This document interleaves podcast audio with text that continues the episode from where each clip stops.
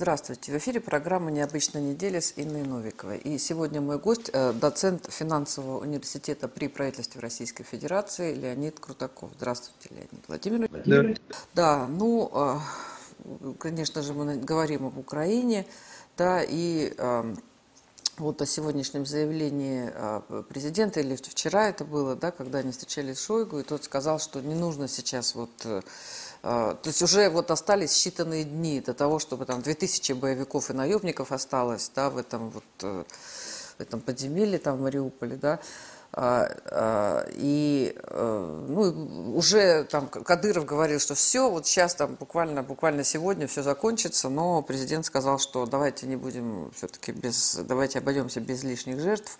Вот, но а, а, и так, чтобы муха не пролетела, и, в общем, как-то эта ситуация должна быть э, решена. Как вы, вы считаете, вот, э, ну, то, что я слышала, что именно Мариуполь, именно вот этот вот завод, там, Азовсталь, как он там называется, извините, да, что здесь основное гнездо вот этих было нацистов, бандеровцев, и что а, после этого уже операция, это будет такая, как бы, как, помните, как во время Второй Великой Отечественной войны, когда мы там переломили их ребят фашизму, да, когда после Сталинградской битвы, вот это такая же Сталинградская битва да, после которой уже сопротивление будет сломлено. Как вы оцениваете вот, это, вот эти события сегодняшние? Я не думаю, я думаю, что основная группировка боевая сконцентрирована была и находится на границе с, по линии разделения в Донбассе э, на, под Донецком.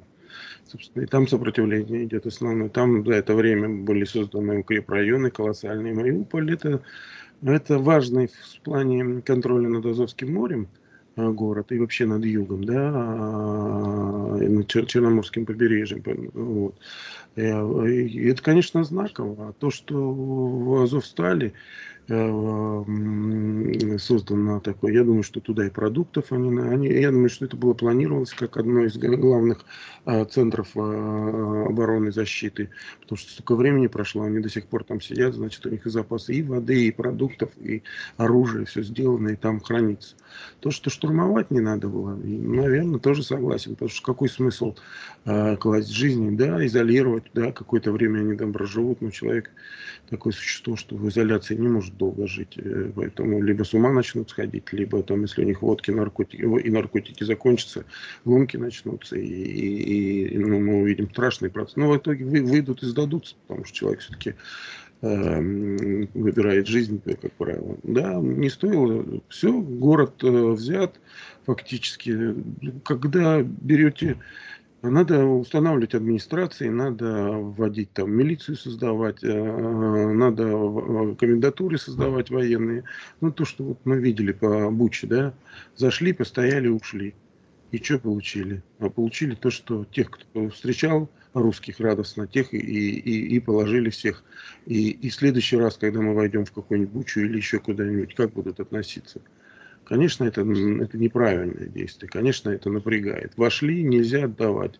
Люди обозначили, вот сейчас я смотрю по телевизору, люди с открытыми лицами радуются, говорят, «А, здравствуйте, русские. Э, понятно, что если мы уйдем оттуда, то у них жизни не будет. Ну, то есть физически не будет жизни. Да? Их замучают, заморят голодом, если они не сбегут в Россию, то нет. Поэтому это, это такая, не знаю, мне кажется, все-таки это не спецоперация, это реальная война. Но если поле битвы Украины, то война, наверное, идет не столько с Украиной, хотя это передовой отряд Запада сегодня, да, и их выращивали как передовой отряд Запада, и Украину создавали. Мы, меня все время, знаете, удивляет, нас по телевизору показывают фильмы, у нас президент говорит о том, откуда пошло украинство, а, от вот, венгерского, о том, что там в основе э, первичный акт возникновения украинства как политического э, феномена это геноцид русинов русских. То есть это же в основе этого движения политического. То есть мы путаем э, украинца как э, территориальную принадлежность русского или малороса, да, который живет на этих территориях, с политической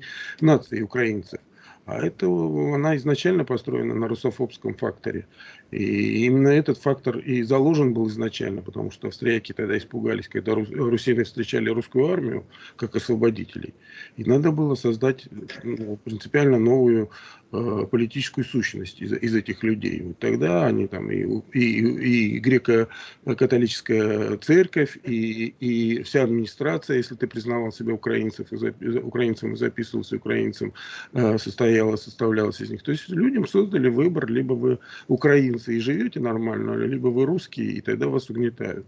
Ну, вот так отсюда пошло. А если мы это понимаем, говорить о братскости, я уж прошу э, прощения за отсутствие толерантности, мне кажется глупо. То есть это шизофрения, с одной стороны, понимать, откуда идет э, украинство как политический э, феномен, и говорить о братскости, ну, надо тогда котлеты от мух отделить. Надо понимать, что тогда надо говорить о русских или о малоросах, о новоросах, там, я не знаю, которые братские. Потому что не может... Э, э, то есть братскими можно быть в, в рамках одной страны. А если это две страны и две политические нации разные, ну, я не про национальность, а про политические нации говорю, значит, у них разные цели, разные стремления, значит, у них разные ориентиры и, принятие, и способы принятия решений. Но и мы видим, что мы разные в этом смысле. Вот. И, и, и здесь надо для самих себя разобраться, что потом будет с этим пространством. То есть, либо мы будем опять пестовать украинство как таковое, ну, либо все-таки мы будем как-то это рафинировать и превращать все-таки в русское пространство, а не, не в украинское пространство. Ну, то есть для меня тут вопросов гораздо больше, чем ответов. Но самое главное, я не понимаю, что в голове у наших э, лидеров, принимающих решения, потому что вот четкого расставленных э, ориентиров и, и, и, и принципов пока так и не озвучены. Вначале озвучены были денационализация, демилитаризация, ну, а потом стали говорить о том, что наша задача защитить Донбасс и признание их, и мы готовы ну, у Медынского на переговорах, что мы готовы на мир, если будет признан Крым, на Донецкой и Луганской области. Ребят, позвольте, а как денационализация? Мы что, ставим вот этот э, нарыв у себя на границе? Э, мы же видели, как на Голодоморе выросли, вырастили какую, каких ненавистников России, на одном Голодоморе. А теперь у них будет еще и Крым, теперь у них будет и Донецк, и Луганск. И все это они будут все это время питать ненавистью и желчью то, то население и ту территорию, которую мы оставим им под контролем. И исторические претензии никуда не денутся. И на Донбасс, и на Луганск, и на Крым, и на Ростовские области, на Брянские земли. Они же об этом заявляют. То есть только они будут подпитаны все. Ну, с этим надо либо разбираться раз и навсегда, либо там как половинчатым шагом делать, но понимать, что в историческом тогда перспективе нас опять обыграют. И мы опять столкнемся с монстром рано или поздно. Его накачают оружием, туда введут э, международные какие-нибудь силы, как это было в Сараево, да, после этого сараевского инцидента с э, Сребреницей. Ввели международные силы, а потом суд над Милошевичем которого фактически убили в тюрьме, хотя э, виновным так и не смогли признать. Потом э, обвинение всех э, сербских или русских генералов это будет, включая Шойгу. есть, если это нас перспектива нравится, то давайте останавливаться. Если нет, если мы начали серьезно, то давайте тогда серьезно и говорить. Проблема знаете, на мой взгляд, чем то, что у нас пытаются лозунгами говорить с людьми. Вот я по телевизору смотрю, ура, ура, мы ломим, гнутся шведы. И я не говорю, что это не надо говорить. Я говорю, что нет серьезного доверительного разговора с населением. Вы же помните, когда фашист под Москвой, как, с каким речью Сталин вышел к народу? Братья и сестры. Он говорил не о большевиках и не о пролетарской революции. Он говорил с братьями и сестрами. Он говорил с русским народом, с православием говорил. Вот с кем он говорил. А мы пока пытаемся разговаривать с тиктокерами вот в этом, в этом формате, с их форматом мышления. Ну, ну, если у вас это цивилизационный разрыв и раскол, то давайте тогда и вопрос ставить серьезно. Потому что люди должны понимать, что ценой в этой войне, что ценой в этом конфликте. А если это просто разборки элитные за очередные там газовые платежи или металлургические, то мы не выиграем эту войну никогда. Ну, Леонид Викторович, может быть так, что вот, э, ну, как собака лает, караван идет, э, мы можем как часто делают западные политики, они что-то говорят для своей аудитории, делают, делают ровно наоборот, что-то говорят для внешнего мира и опять же делают ровно наоборот. В всяком случае, вот эти заявления, но то, что говорит Песков, это вызывает иногда, ну, просто изумление, вот честно говоря, да. Я не понимаю, его президент слышит, не слышит, что он говорит, да, но а, а, при этом а, там некоторые политики говорят, то мы не хотим менять режим, то мы уже там задачи выполнили, но вот при этом военные -то свои там, задачи они все-таки там выполняют, и ну, то, что мы видим, хотя я стараюсь смотреть какие-то украинские там источники, тоже иностранные, ну, все-таки наши военные выполняют эти задачи, что бы кто ни говорил. Просто у нас такая привычка говорить, ну не только у нас вообще, говорить одно, делать другое, думать третье. Это такая вот... Э, ну, выполняют, да, наверное. Я просто не знаю, какие задачи ставились изначально. Ну, мы говорили о идентификации, да. Эти задачи не выполняются, потому что ну, мы завязли да, в пределах там, определенных границ и дальше не можем пройти. Может быть, тому виной вот этот укрепрайон мощный. Да, я не знаю, не, военный специалист, но то, что забуктовали, то, что а, решить э, быстро задачу э, не получилось, то, что нас не встретили как освободителей на основной массе э, территории Украины, тоже очевидно. Да? И, и то, что вот сейчас происходит на Украине, потому что если тебя не встречают как победителей сначала, то начинаются рваться бомбы ракеты, снаряды, пули. А это не способствует взаимопониманию. То есть гибнут люди. То есть 8 лет с одной стороны э, границы, Донбассе и Луганске гибли люди и пропитывались ненавистью к Украине. А теперь с другой стороны то же самое происходит. И я не думаю, что это улучшает э, настроение и отношения э, той, той, того населения Украины, которое там русскоязычного, к русским. Потому что когда гибнут близкие твои, когда ты теряешь все, что ты в жизни создал, это не способствует любви. Ну, это очевидная вещь, да, и тут, я не знаю, выигрываем мы и не проигрываем, важно то, понятно, что операцию останавливать нельзя, понятно, что ее надо доводить до конца, но то, что потери растут не только, э, я считаю, убитыми и ранеными, а то, что исторические потери растут, потому что с этими мозгами, с этим населением потом надо работать. Нельзя их оставлять в том состоянии, в котором они сегодня пребывают. Ну, просто нельзя. А, потому что ну, мы, я еще раз говорю, исторически мы получим а, просто рецидив. Это, э, это ну, будет равнозначно, равнозначно, однозначно оценено как поражение России. Но мы же слышали, что Шольц и Джонсон открыто заявляют, наша задача даже, они не говорят победа, они говорят, не допустить победы России. Пусть забуксуют, пусть договорятся, пусть расчленят как-то Украину, пусть какие-то там буферные зоны создадут. Главное, чтобы не было абсолютной победы. Нет, их задача ослабить Россию, а, насколько это можно.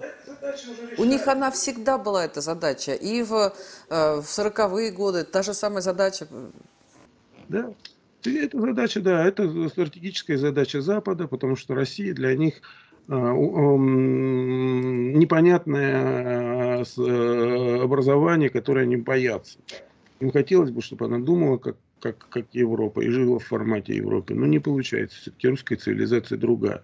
Вот. Это задача, да. Я говорю уже сейчас вот про конкретный конфликт на Украине. Потому что если мы оставим демаркационные линии, если мы не решим вопрос по смене режима политического на Украине и денационали... денационализацию не проведем, а вот ограничимся условно Донбассом, Луганском, Луганском и, и Крымом, то мы не решим задачу исторически, понимаете? И для Запада это как раз самый лучший вариант, потому что злоба и обида украинцев будет расти все это время. Пройдет 5 лет, 10, 20, 30, 100. Зло... Чем дольше пройдет время, тем э, злоба больше накопится. А Запад умеет ждать, мы это знаем. Он ждал давно, чтобы это произошло. Умеет ждать, умеет готовиться, умеет делать красивую мину при плохой игре, э, вилять хвостом, улыбаться, гладить, заигрывать с Россией, с царской, с большевистской, с ельцинской, с путинской, неважно. Для, они играют в долгую. То есть, в отличие, если у нас русский сценарий прогнозирования этого, какой будет доллар, какая будет цена на нефть, от этого будет зависеть доходы, то англосаксонская стратегия абсолютно инженерная зафиксированная по датам, конкретным показателям, э, продвижение. Крым передали в свое время Украине, для них это было победой. На картах ЦРУ Крым украинским был обозначен задолго до того, как Хрущев его передал туда. То есть это стояло как задача. То есть исторически понимали, что рано или поздно вот это вот э, бандеровское украинское политическое начало, оно будет воспитываться, и оно идейно более заряжено, чем русскоязычное население Украины, которое не понимает, что такое Украина вообще. То есть это отрезок от России, это не до России. Что это такое? А тут им с Запада предложили вариант, что на самом деле-то вот вы какие крутые. Вот. Э, а, ну, человек э, еще кроме кушать, ему надо еще гордиться. Им это предложили с Запада. И они это строили и, и сознательно потихоньку наращивали, вели. И для них, я говорю, если останется огрызок той Украины, которая существует, ну, у меня спор с одним товарищем был, он говорит, да Польша, там Венгрия мечтает свои части Украины. Я говорю, не позволят. Они говорят, почему? Потому что нужен исторический претендент на земли Малороссии, э, Крым и, и Мариуполь. И если, этот, если этого субъекта уничтожить, то тогда будет навечно закреплено за Россией. А им исторически надо оставить, чтобы кто-то потом, когда Россия, они будут делать все, чтобы ее ослабить. Это их и, и, и, и делают. И когда придет момент, когда Россия ослабнет в очередной раз, они обязательно все это повторят и заберут. И тогда уже не остановятся на границе с Россией, двинутся дальше. Вот проблема. Я про это говорю. Ну, на самом деле это было ведь, э, это же не первый раз происходит, да, и, не, и даже не первый век.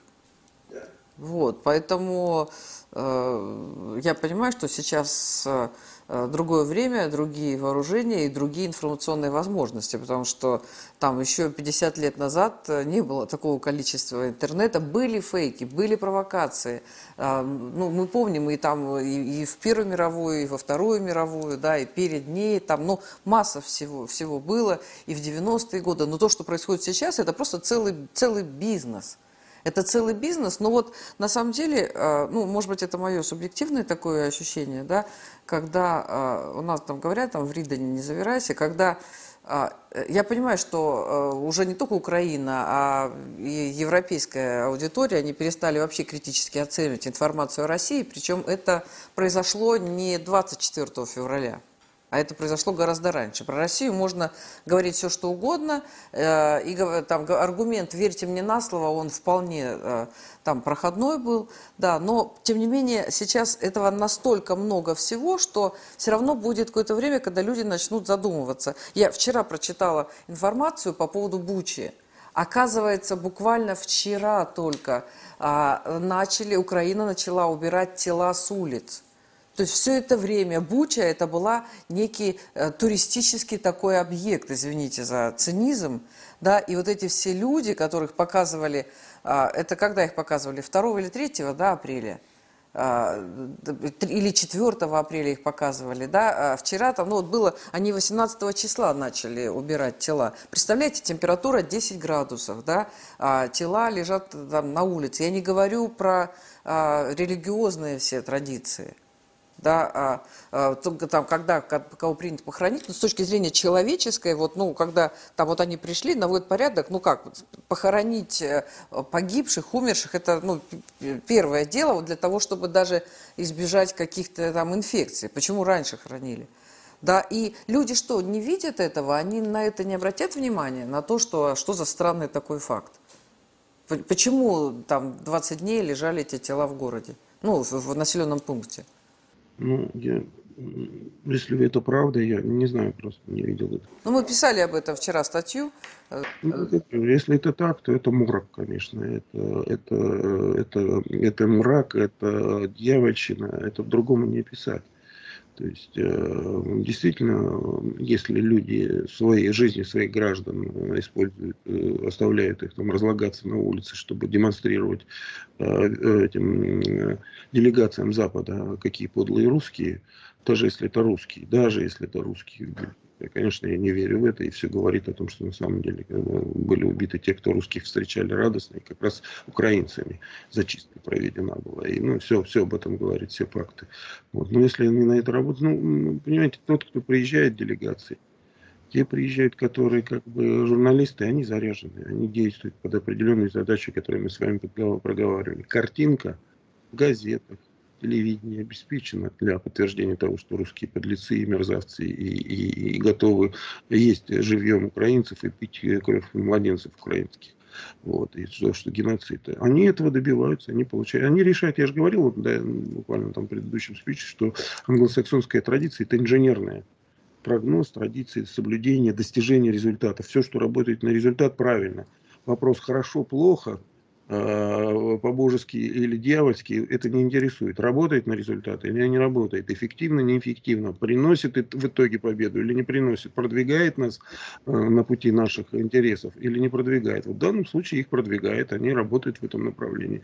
А то, что украинцы выступают здесь живоглотами, которые готовы свою, ну, ну не украинцы как вообще, как ну, ну, население, а вот именно, я говорю, политическое э, э, украинство, как э, феномен политический, политическая нация, как как, как инструмент достижения определенных целей с определенным сознанием. Это, конечно, ужасно. Да, они готовы, видимо, на все ради того, чтобы Запад погладил по голове э, и, и принял их, э, чтобы они стали целой Европой наконец-то, и чтобы зажи, зажили э, волю. Ну, даже, даже гимн об этом там запануют они или как там на, на, на этом у них поется. Ну, это какой-то, ну, это правда, с моей стороны. Не, я понимаю, что это колоссальный социальный эксперимент и вообще ставящий такой э, со стороны Запада поставленный. Да, мы его наблюдаем в онлайн-режиме, и поэтому мы не можем, поскольку вовлечены в ситуацию, э, э, смотреть на это как на, со стороны декоратора, который видит на сцене происходящее. Мы сами погружены в него. Но на самом деле это действительно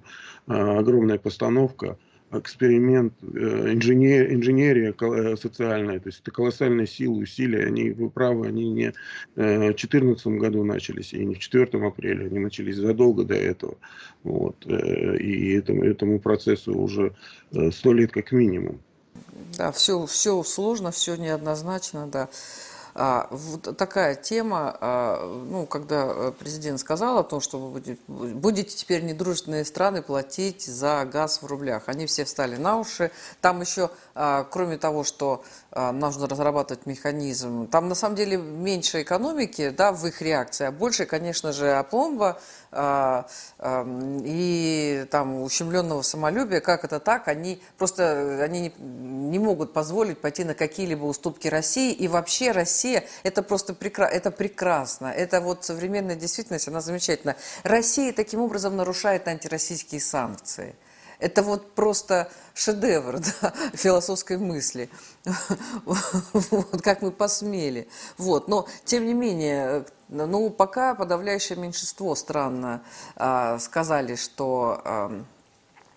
что они э, будут платить, по-моему, это там только Венгрия, да, и э, что-то Молдавия сказала, но сейчас у нас проблемы с этой георгиевской ленточкой там с ними, то, что э, там с газом-то тоже они там от, вроде как отказываются.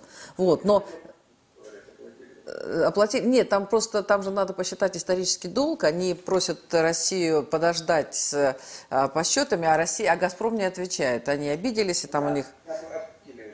Оплатили, да? Ну, короче говоря, вот хватит ли у нас сил? Я понимаю, что Германия, при том, что ей вот позарез нужен газ, Болгария, она не смеет вот ничего пикнуть, да? А, Италия говорит, что они поступят так, как им скажет Евросоюз. Ну, вообще, даже Германия, что-то они такое сказали, что они будут поступать так, как скажет им Украина. Я поняла, что прям предел какое-то падение уже наступил. Хватит ли у нас возможности, сил, переломить эту ситуацию. Потому что сейчас они просто берут газ и не платят. И рассказывают, как они прекрасно закроют форточки, у них будет тепло зимой. Ну, не платят в рамках э, контракта, платят просто по старой схеме. Ну, платят по старой схеме, да. Ну, вот он сказал, что сбои в оплате нефтегазовых поставок, э, Путин заявил. Ну, тут вопрос не силы, а вопрос э, воли ли у нас воли и понимания. Потому что единственный, я изначально это говорил, единственный способ заставить Европу из всех остальных считаться с тобой, как контрагенты выполнять твои требования, это в данном случае, если говорить про газ, это перекрыть поставки. Поскольку труба общая, мы не можем перекрыть э, только условно там в, а, а, в Хорватию поставки, или там в Германию, или там в Австрию, а оставить в Словению а, и в Чехию. То есть она общая, она идет через Украину или через Северный поток-1. То есть ее не разделить. Можно, конечно, э, ну, половинчатое принять меры, то есть взять э, квоту тех стран, которые отказываются платить в рублях. Мы сейчас не говорим же про эффекты, да, вы правы абсолютно, здесь никаких эффектов не возникает, кроме политических амбиций как со стороны России, так и со стороны Запада. Вот. Э, взять и изъять эти квоты тех стран, которые как бы говорят, мы не будем платить. И пусть тогда Европа внутри себя распределяет оставшуюся квоту. По каким принципам они будут делить, на каких основах, а, каким руководствоваться, кто, кто первый захапал или кто первый сидит на начальной трубе. Сначала там газ приходит, например, в Словению, так мы будем и отбирать нужную нам квоту, а остальные там дальше, как пусть помните, как Украина просто извлекала во время этих газовых войн своих. Вот, э, прецедент же был в 70, 1973 году, когда а, это, арабское эмбарго было нефтяное. Тогда тоже на Западе жуткий раздрай был, потому что все Запад, Европа и Япония рассчитывала, что США расконсервируют свою внутреннюю добычу, одну из самых мощных во всем мире, потому что США ее там, свернули и, и а, сказали, не-не, а США сказали, не, мы свои, им, то, то, что мы закупаем на мировом рынке квотой, мы можем с вами поделиться, а то, что у нас внутри добыча самая высокая, это наше э, преимущество, и мы с вами делиться не будем.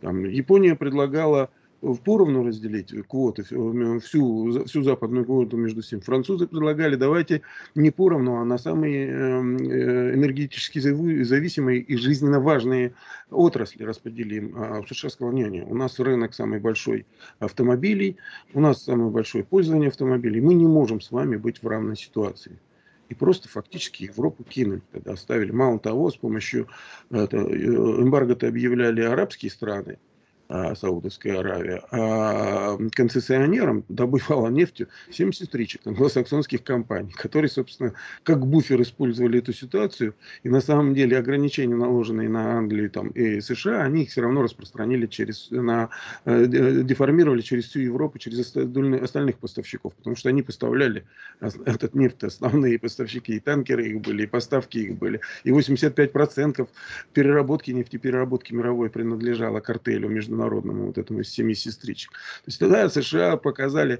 э, помните, это э, Make American Great Again э, Трампа. Вот тогда Америка впервые показала, может не впервые, но по крайней мере осязаемо сказала, что национальные интересы для Америки всегда выше были и будут, чем общечеловеческие или общемировые интересы. Уже не говоря про японцев каких-то там, извиняюсь за выражение, косоглазых, да, или там европейцев с их амбициями, опломбами, которые считают себя центром мира. Америка действует было так всегда, надо понимать. Вот, поэтому с точки зрения нас можно и так сделать, ограничив только те квоты. Но я бы выключил бы все.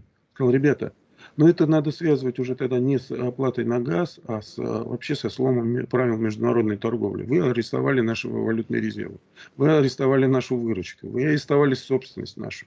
Мы не понимаем, какие правила работают в этой модели, а какие не работают. Какой смысл продавать газ и нефть, если мы не знаем, что с этими деньгами, как они придут, они к нам не придут, и вообще, что мы за них получим, потому что мы под санкциями. Что мы их складировать будем в мешках или там на счетах в компьютере будем нолики э, прибавлять крестиком. А, что это поменяет в нашей жизни? Ничего. Поэтому надо останавливаться и сказать, ребята, давайте. То есть все правила, все правила сломаны, давайте садиться за стол разговоров и договариваться. Либо мы торгуем на каких-то, вот даже там во времена холодной войны были эти офшоры, были эти проводки серые, которые позволяли там решать вопросы. Сейчас же система офшоров после 2001 э, года, это атаки на ВТЦ вся вскрыта, подконтрольна американцам. Вот. А, все, все офшоры, включая швейцарские банки, вскрывали свои счета и проводки. Поэтому говорить о какой-то возможности оплаты, э, если это в долларах проходит, так, хотя бы где-то промежуточно в долларах, невозможно говорить о скрытых. У нас любят говорить про серые схемы и левые. Не получится. В современном мире, вы правильно это сказали, информационно-прозрачном и компьютерно-прозрачном, э, интернет-прозрачном, невозможно скрыть такие вещи. Поэтому да, тут единственная возможность, стукнем мы кулаком по столу и остановим поставки, или не, или не стукнем, мы будем по-прежнему делать вид, что давайте э, решать вопросы процедурные, которые, конечно, возникают в ходе таких сложных э, процессов, как перевод расчетов э, за, за газ в рубли. Хотя что там сложно, просто счет открываешь в Газпромбанке, и все, и деньги поступают не на счет Газпромбанка в зарубежном банке, а здесь сюда поступают, а здесь уже Газпром их конвертирует. То есть схема примитивная и простая Китая. Просто деньги не на Запад поступают, а сюда напрямую. Ну, ну вот пока ждем. было такое жесткое предупреждение, но пока оно получается таким немножко китайским. Вот, хотя, а, с одной стороны, а, да, э, идут бомбардировки, там идет спецоперация, ну, там постоянно заявляют там о выполненных задачах. Э, с другой стороны, помните, мы тогда говорили с вами, что надо было 8 лет назад вообще присоединять это все, и вы тогда сказали 7 лет один ответ. Вот, на самом деле, как бы, да, уже все, уже вот там попали, уже там столько было крика из-за Крыма немыслимого, да, что э, там ну, Донбасс, э, ну, они бы кричали, ну, ну, наверное, с такой же громкостью, просто сил бы громче кричать не хватило. То же самое здесь. Но вот э, мы все время пытаемся действовать цивилизованно. Я вот смотрю, значит, Россия готовит иски. Вообще это хамство, которое в, истории я не слышал никогда про то, что были заморожены золотовалютные резервы государства. Причем, а, ну как же, государство должно их хранить в валютах других стран. Ну как бы для надежности. Ну, это был такой некий финансовый принцип, насколько как я думала, да. Вот. И то, что все это заморожено, а, при этом рас, рассказы, что мы это все Украине отдадим, Украина уже подирает ручки, а ей что не... Вот ей оружие... Вы знаете, да, кстати, что оружие учитывается внимательно, доходит до, до территории Украины, и потом оно теряется. И куда оно девается, никто не знает. Нет, вот там ну, нет учета, нет чего, продали его, пропили, использовали, куда попало, уже все, там ничего нет. И я тут, ну, ну, Запад этого просто еще не знает. Вот, и а, с теми, сам, поэтому если им попадут в руки золотовалютные резервы России, вдруг, я даже, ну, гулять будет, ну, не знаю, сколько они будут гулять, и на какие счета это все попадет. Но вот а, то, что мы готовим иски, Россия готовит иски из-за заморозки вот этих золотовалютных резервов. А, я так понимаю, что иски пойдут э, там либо там там в лондонский суд высокий, либо в суд Стокгольма. А, ну, я даже не, не представляю вообще, а, какова эффективность этих действий и сможем ли что-то где-то доказать. Мы и раньше-то ничего там не могли доказать, а сейчас вот какой смысл это делать? Ну, вообще не понимаю, абсолютно бессмысленное действие, просто потому что, ну, когда идет политический разлад, то единственный инструмент, признаваемый сторонами, это сила. Вот. Э, конечная там э, военная сила, да, то есть, э, кто, кто, ну, винтовка рождает власть, мы все это как бы знаем, и, и трудно от этого э, отрешиться или, или что-то как-то опровергнуть. По судам вы абсолютно правы. Даже в мирное абсолютное время в стокгольмском арбитраже э, вышел, э, арбитраж вышел за пределы контракта по поводу поставок э, транзита через украинскую территорию газа. Россия тогда подала иск на, ну, то есть э, как стоит строиться э, долгосрочные отношения газовые, потому что ну, в газовом э, бизнесе э, процесс, ну, срок окупаемости там, от 20 до 35 лет. То есть сегодня вложил деньги, а, а окупишься. Ну, это же инфраструктура, очень сложные трубы, газо, эти, газоконденсатные станции, насосы компрессорные, которые гонят это все, вентили. Все это ремонтировать требуется периодически. Вот. То есть окупаемость не скорая. Поэтому нужны гарантии того, что будут, будут сбыты. И он строился всегда газовый рынок Э, европейский, российский, на долгосрочных контрактах и гарантиях. Вот. И одним из пунктов его там было, когда Украина вылилась, у них пункт был записан при этом, качай или, или, или плати. А у нас поставляй или плати. Э, у них покупали плати. Ну вот Украина отказалась закупать российский газ, и мы подали э, против них иск. Они против нас подали за то, что мы ограничили прокачку в рамках этого правила. Так вот, арбитраж вышел за пределы контракта, где это было прописано, и сказал, что русским платить э, Украина ничего не будет, а русские должны заплатить, потому что Украина бедная страна. Вот уже тогда надо было останавливать платежи. Тогда надо было говорить, ребята, это ломает международное контрактное право. Это ломает все отношения. Как мы будем работать, как мы будем новые месторождения развивать для вас поставки, если у нас нет гарантии сбыта даже на трубе, если у нас Украина может 3, 3 миллиарда, по-моему, долларов они там отсудили. 3 миллиарда, да. Да, вот. Как, как мы можем работать, если нет возможности? То есть ты вложишь 3 миллиарда, а у тебя нет никаких гарантий вернуть эти деньги назад. Кто будет работать в такой ситуации? Да никто. Никто не возьмет на себя риски. Поэтому не случайно, если вы взглянете сейчас на восточное направление, газовое и, и нефтяное, и вообще любое структурное, между э, э, как бы отношения между Россией, Китаем и Индией строятся на уровне госкомпаний. не на уровне коммерческих рынков, фондовых, хеджирований и, и, и кредитов, а на уровне госкомпании. А чем госкомпания отличается от коммерческой? Потому что коммерческая мандат на свою деятельность и э, легитимность получает от глобального рынка в виде прибыли, кредитов, процентов и всего прочего.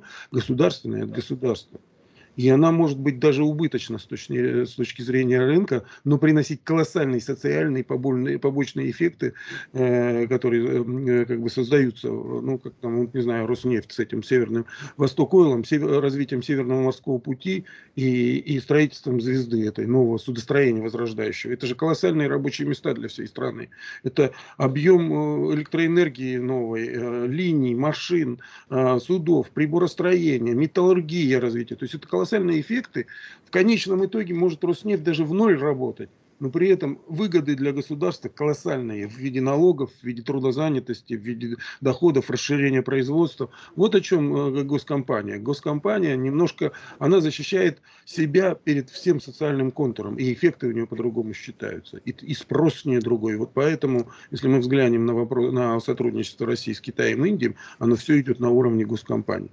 Другая субъектность, другая долгосрочность, другие гарантии. Если рынок он на конъюнктуру и рыночные компании ориентируются, завтра вскочили, выскочили нефть, на, цены на нефть вперед или назад, и он начинает, а у меня вот э, процентные платежи по кредиту выросли, я не могу там это делать, то здесь совершенно другой принцип. И, и, и, и это и создает э, устойчивость сотрудничества, как раньше и строилось межгосударственные отношения, и межгосударственные, кстати, и рынок газовый с Европой строился на межгосудар. Контракты заключались в рамках межгосударственных долгосрочных этих э, соглашений, что обеспечивало их гарантии. Вот этот сломали тогда тем самым стокгольмским решением, и теперь мы видим, что там творится. Потому что без гарантии не, не, не может работать рынок а, и поставки, и производство любое не может работать. Это ну, такая аксиома, азбука да, экономики. Нельзя производить на авось. Авось продадим.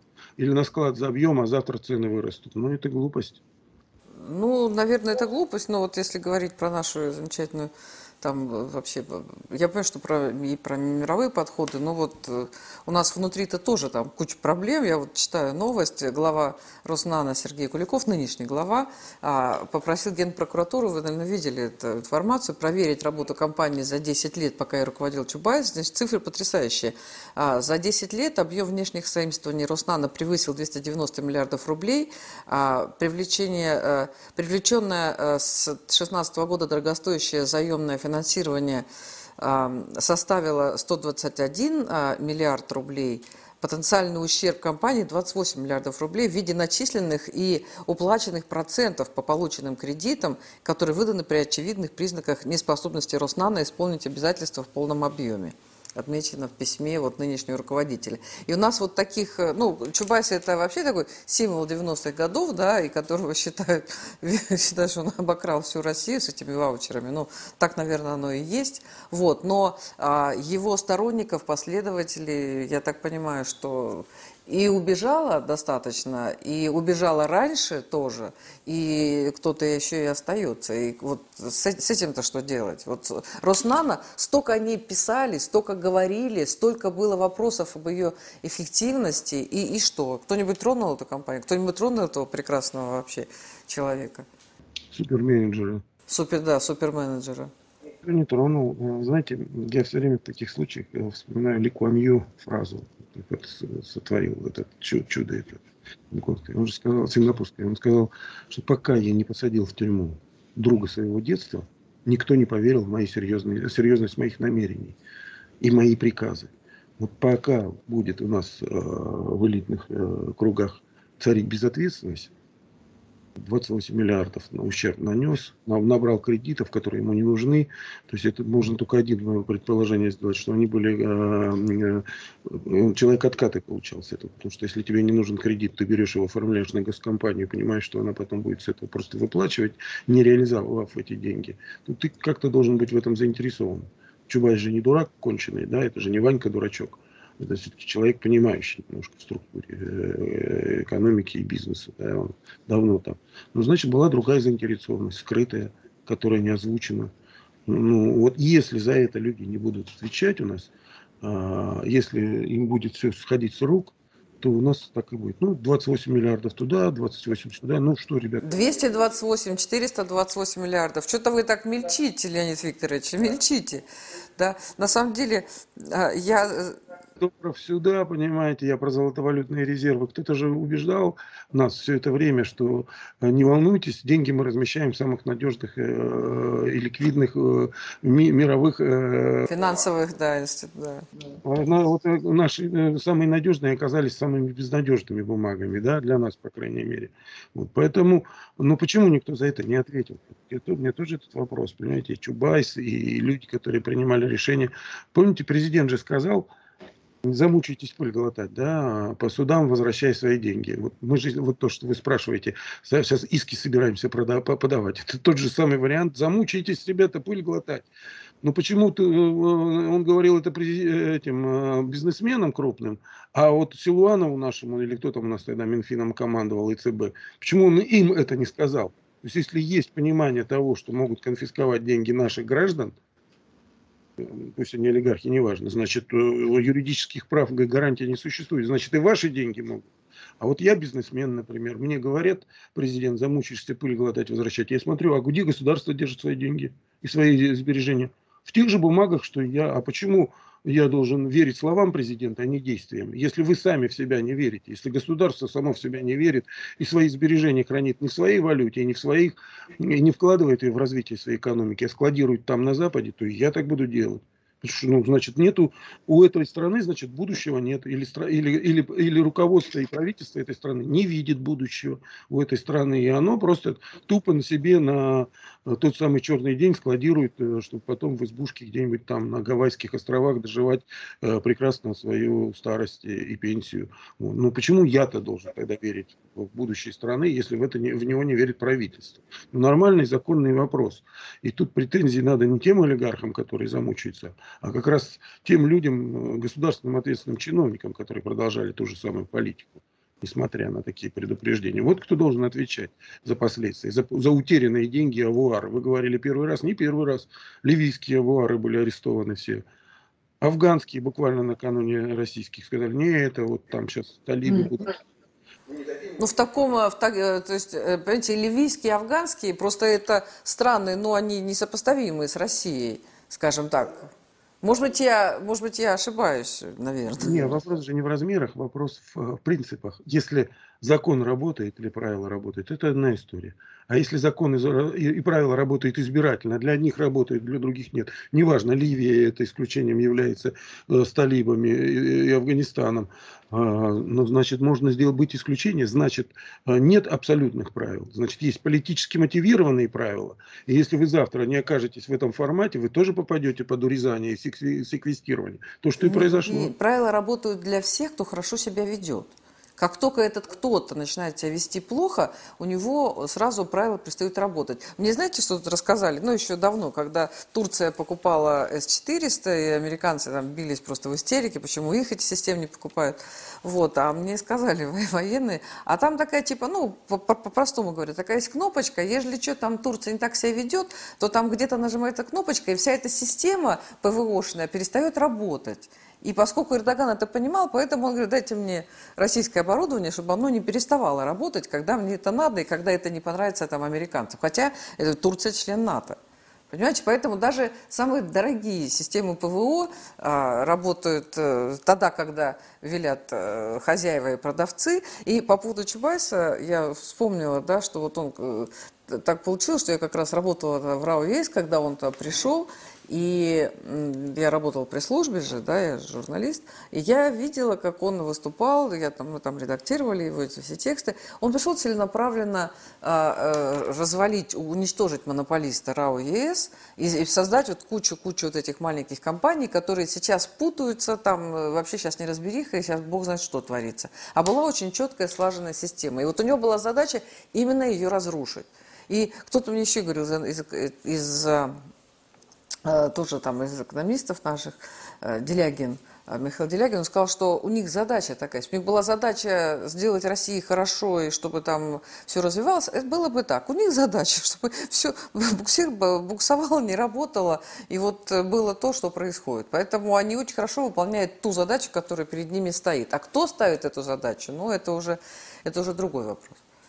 Согласен с вами. А то, что вот вы сказали про военные техники Патриот, это касается всей техники. Помните, австрийцы отключили какие-то наши компрессорные станции через космос, через свои чипы.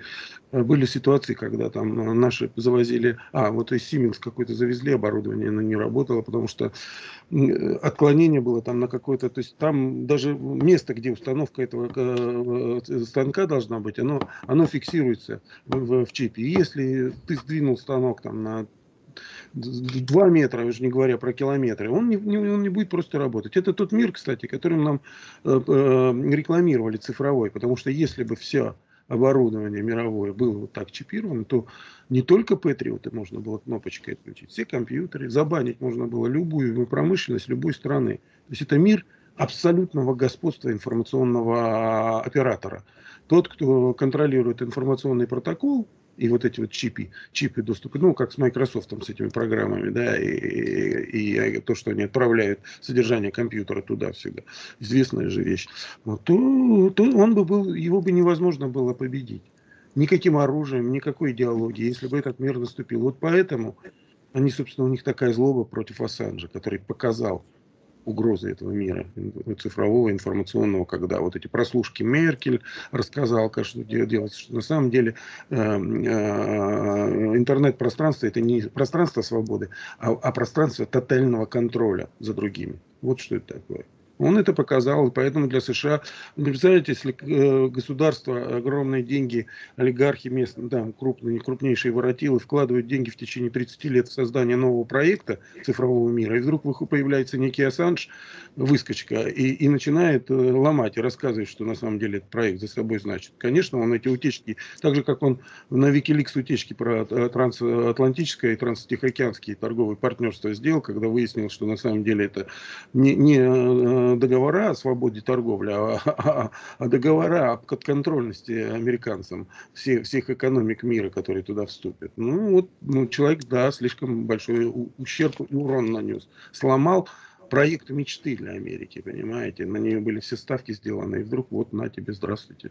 Ну, на самом деле, а, и а, вот такая бешеная реакция на действия России говорит о том, что мы ну, очень сильно наступили на пятки и на всякие другие места и Америки, и Европе. И то, что именно сейчас, а, ведь э, Британия именно сейчас передает Ассанжа в США, это, ну, вот то, что пишут, что это верная смерть вообще, да, там же и смертная казнь есть, и все вот это, да, и вот они нашли самый, самый показательный момент – Поэтому, да, вы правы, я как-то не подумала о том, что именно, да, это связанные вещи. Конечно, это связанные вещи. Понимаете, вообще нет не связанных вещей в мире. Это, это опять же воля оператора, большого оператора мирового информационного разнести э, по разным э, сторонам карти общую картину мира, чтобы люди не могли ее связать воедино и не смогли делать выводы, интерпретировать действительность. Тогда люди беспомощны, и тогда с ними можно делать что угодно. Ну вот поколение тиктокеров, э, этих Дань Милохиных, Оль Бузовых и всех прочих, это вот люди, выросшие э, в мире, разбитом на кусочки, как вот это зеркало волшебное разлетелось, и ты никогда уже не видишь, э, как устроен мир. Вот советское образование, да, оно там со школы давало цельную картину мира. Вот этого не должно быть. Люди должны учиться в разных дисциплинах, э, с разной специализацией. У людей должна быть как... Э, Знать, сдавать по три предмета.